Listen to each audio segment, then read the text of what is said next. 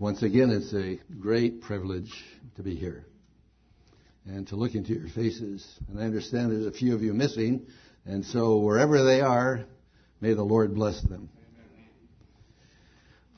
I'd like to ask you to turn in your Bibles, please, to the Gospel of Matthew, chapter 5.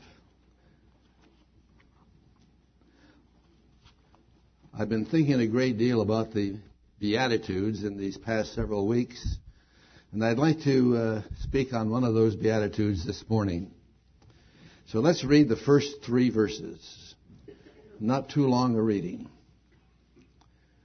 When Jesus saw the crowds, he went up on the mountain, and after he sat down, his disciples came to him, and he opened his mouth and began to teach them, saying, Blessed are the poor in spirit, for theirs is the kingdom of God.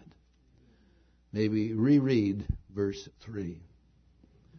Blessed are the poor in spirit, for theirs is the kingdom of heaven. May God bless the reading of His word to us.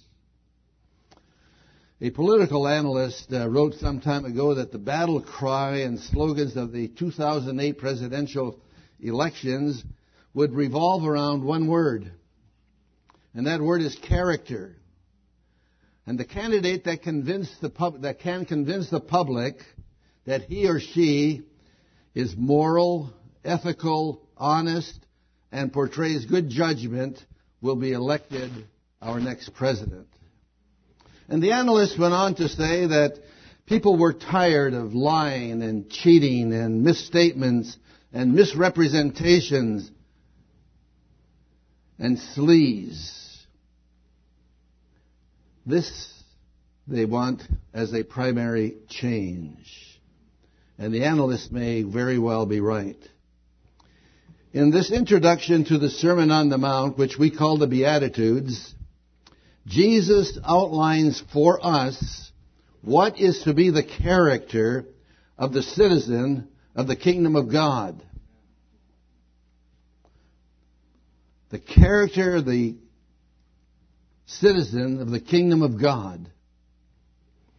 And the manner in which Jesus describes the character of these citizens is just nothing short of amazing.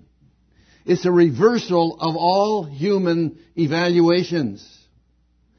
He was saying that the poor, the mourners, the hungry, the thirsty, the persecuted ones, they are the ones who are blessed. And I find that amazing. When we evaluate people, we look at the rich, the well-fed, the unoppressed, the well spoken of, and we think of these as the really blessed people. It just ain't so. Jesus really has a way of challenging and reversing a lot of our assumptions and all of our preconceived categories.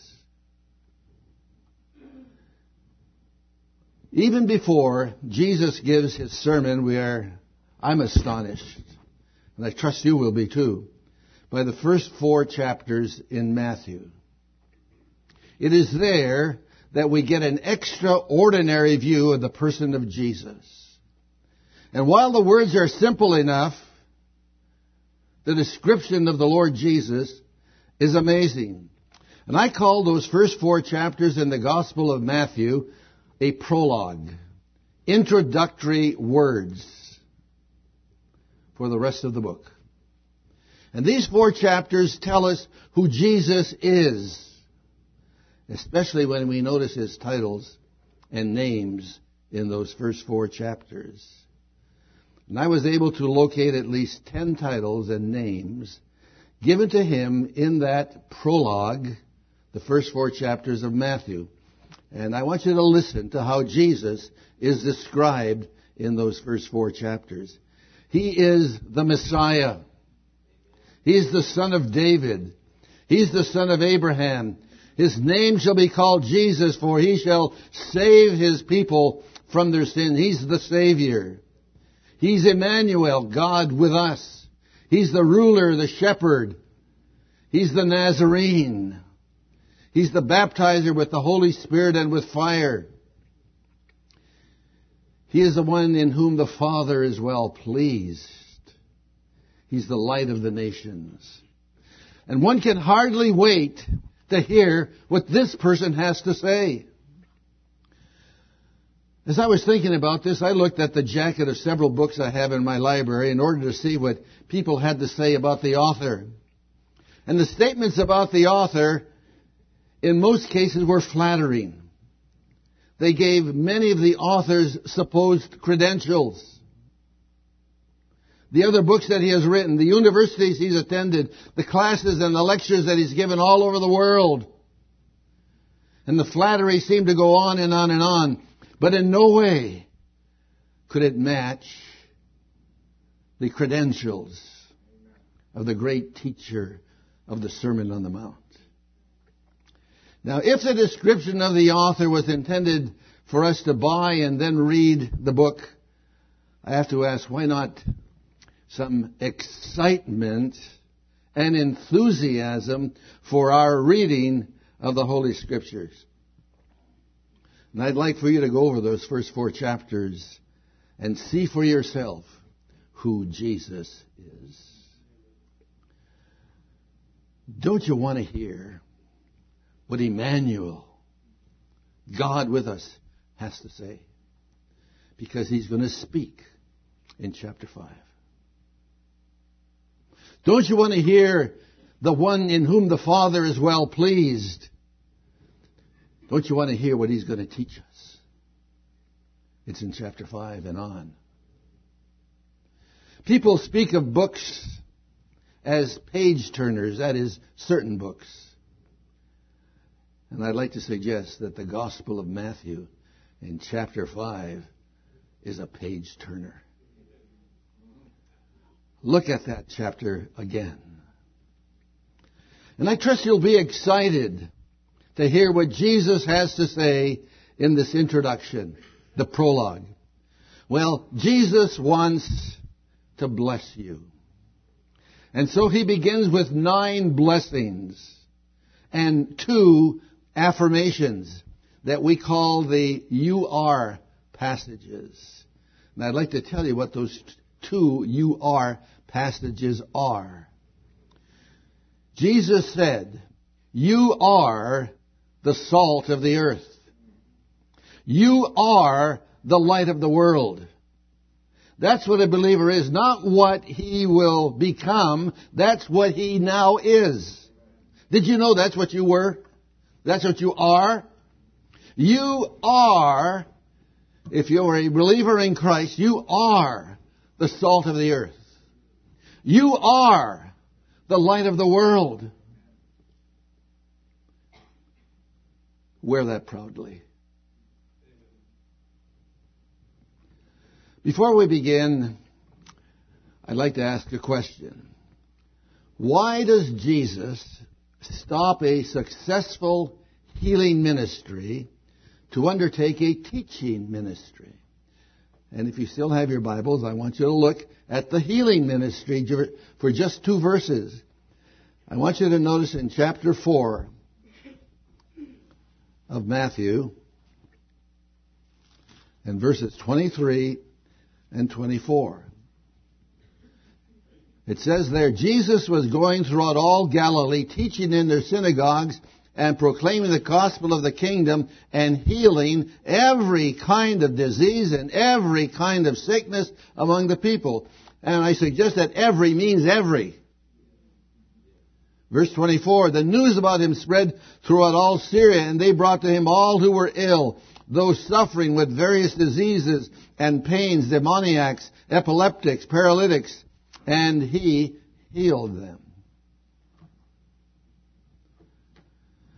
Why does Jesus stop a successful healing ministry to undertake a teaching ministry? Why interrupt action with talk? I'd like to suggest one simple answer. Jesus wants to practice preventative medicine. not just curative, to do public health and not just surgery. And so that's what he does, I believe, in the Sermon on the Mount. And when we look at the Beatitudes closely, we notice that each of the nine perfectly describes the Lord Jesus. When Jesus pronounces a blessing on the meek, he does it as the one who himself was the meekest of them all. When the merciful are promised mercy, it is the one who is full of mercy who makes the promise. When the pure of heart receive assurance that they shall see God, the one who gives this assurance is also the person of whom it was said, in him was no sin nor guile found in his mouth. The qualities of character that Jesus asks of us, he himself possesses in infinite degree. And that's why his teaching is so powerful, so dynamic, so life changing. A Christianity that lacks the qualities of the Beatitudes lacks vitality, lacks in fact life. A Christianity who has and lives these graces is a channel of blessing to all mankind. The Beatitudes. Blessings.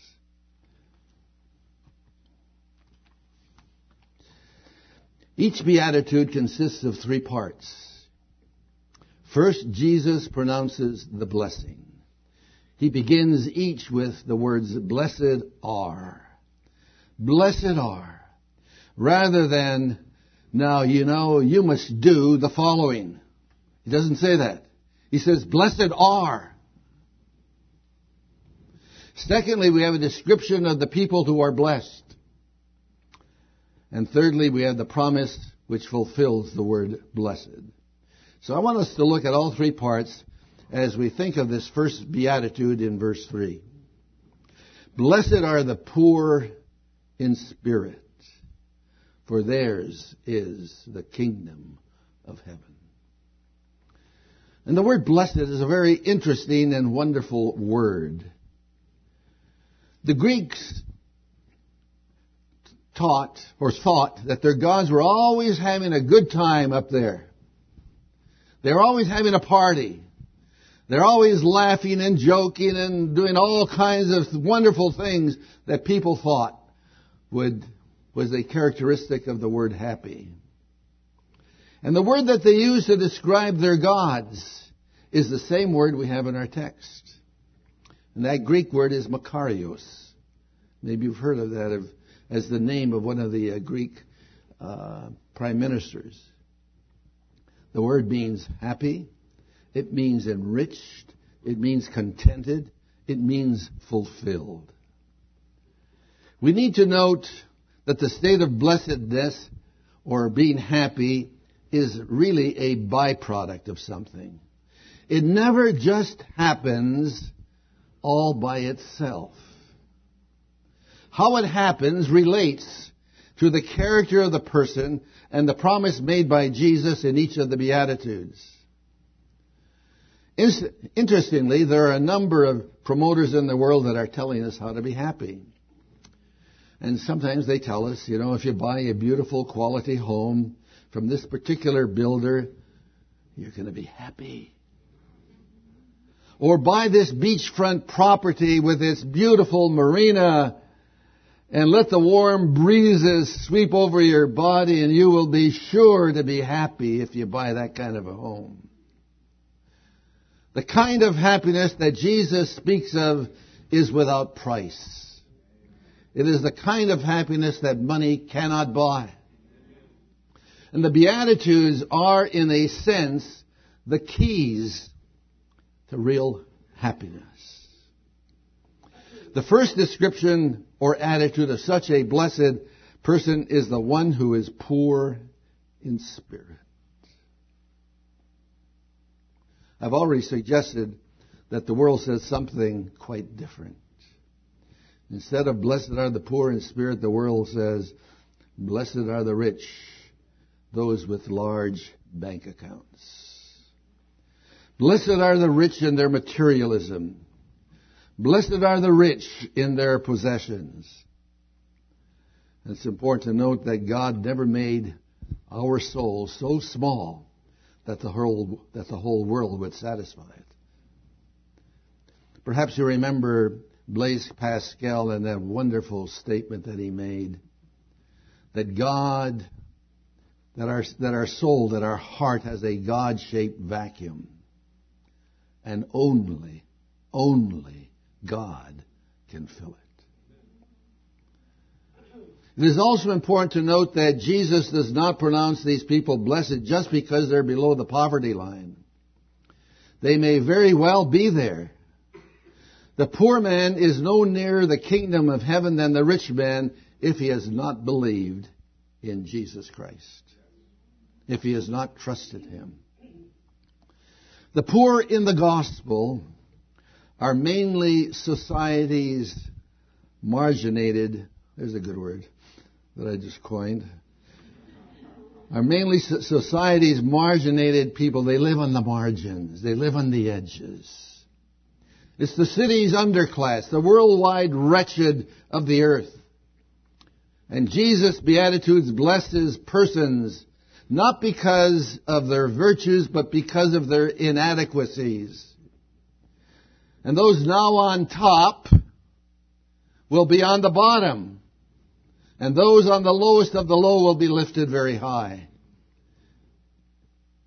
If they know Jesus. Those called, those called blessed are poor in spirit. It's poverty of spirit. And what does that mean? It's basically an attitude I have about myself. It is not the attitude of self-reliance. It's not the attitude that I'm the cat's meow. You know what I mean by that? It's not the attitude expressed in the poem Invictus. You remember that poem where the writer says that he is the captain or the master of his own destiny, the captain of his soul. What arrogance. What arrogance. And maybe you remember the Peanuts cartoon of some time ago in which Charlie Brown says, I wish I were a world famous humble country doctor. now that's the wrong attitude. And then there was the cartoon that showed a man bowed in prayer and he was praying, Oh God, can you help me? I really need your help, but please could you sort of make it look like I did it all by myself? That's the wrong attitude. The wrong attitude is condemned by Jesus in the Sermon on the Mount when he says, when you give to the needy, do not announce it with trumpets.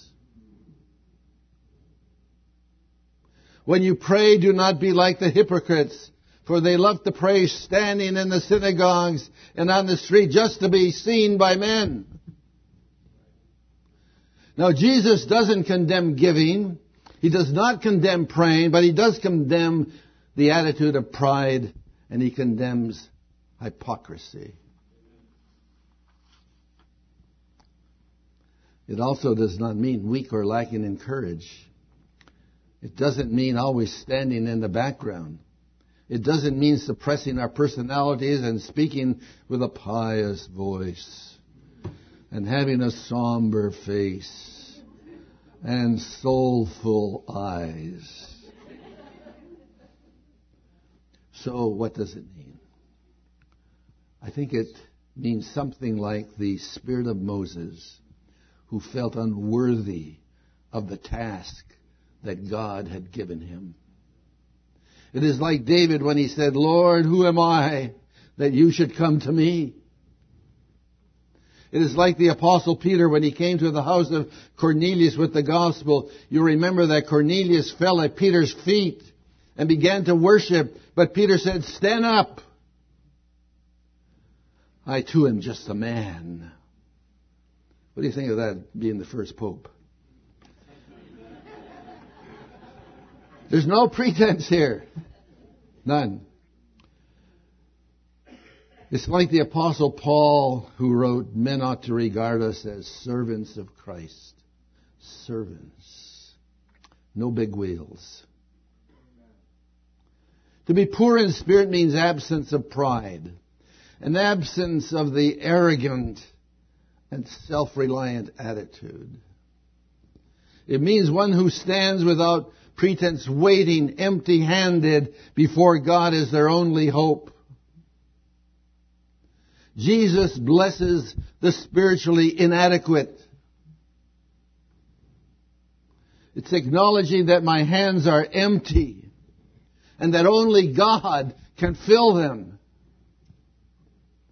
It means one is so poor that they can offer to God nothing and don't even try. They cry for mercy and they are heard. The poor in spirit are those who believe that salvation is by grace and grace alone apart from works. I have nothing to do with my salvation except, Lord, have mercy.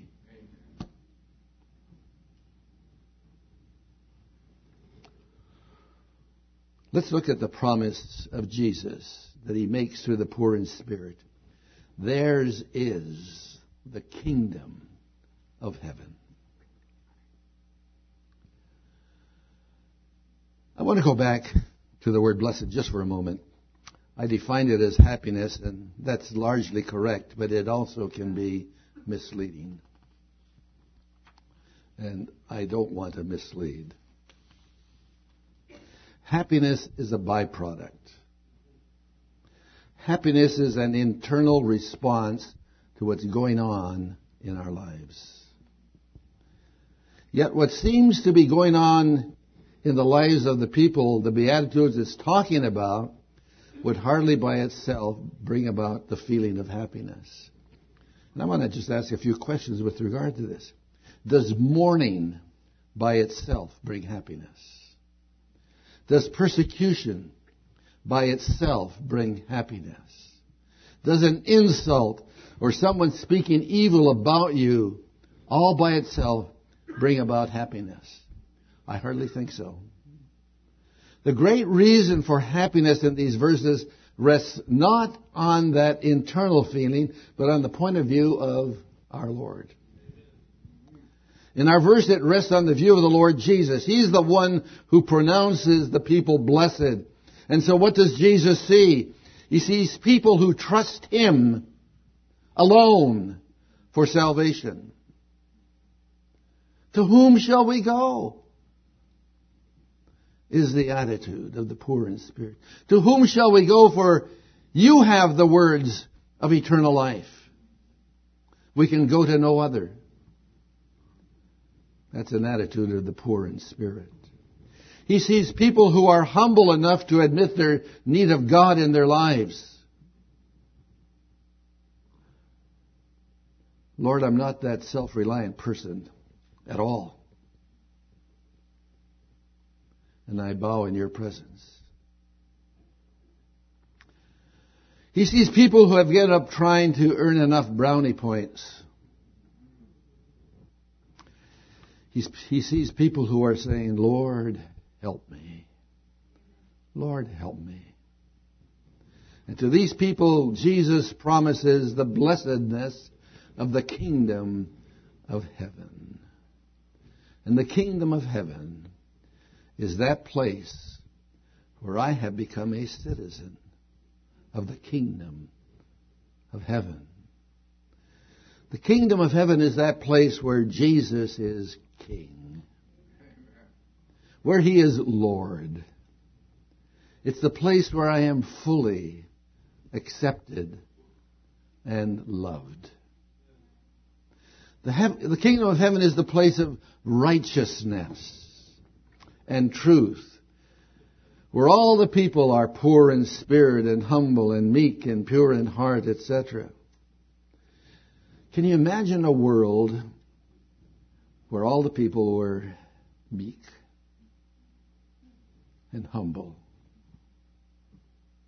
and pure in heart.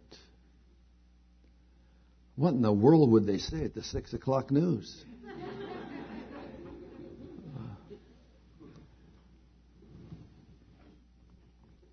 The last thing I want you to notice is that this promise, while it has a future fulfillment, it is written in the present tense.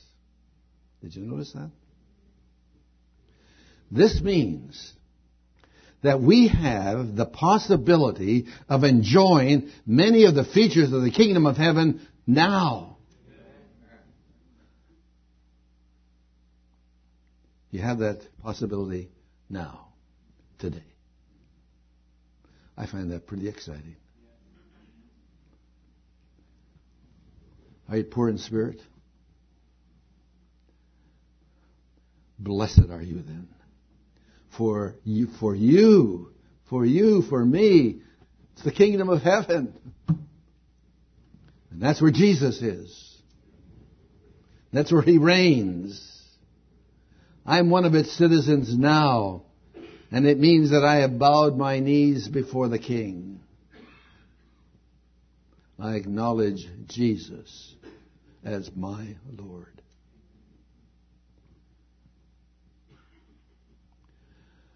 May the Lord help us to enjoy the kingdom of heaven today. It's not pie in the sky by and by. It's all the good things that Jesus gives starting today. Today. May He help us to exhibit the characteristic we've been talking about this morning poor in spirit. Poor in spirit.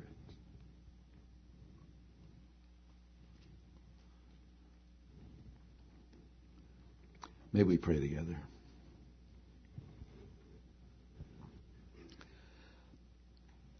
Father, thank you for this little verse in the Bible. Blessed are the poor in spirit, for theirs is the kingdom of heaven. Father, we thank you that you took the time to teach your disciples and the crowds with regard to this great beatitude, this great blessing.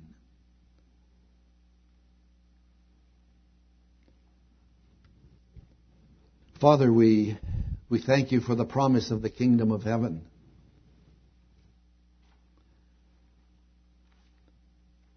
It goes so far beyond the imagination of men who think that blessing can be obtained through material means.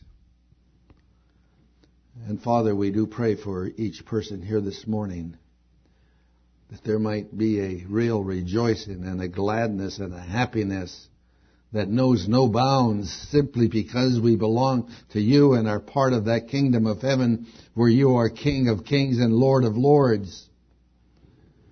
So Father, we give you thanks. Bless us as we leave this place.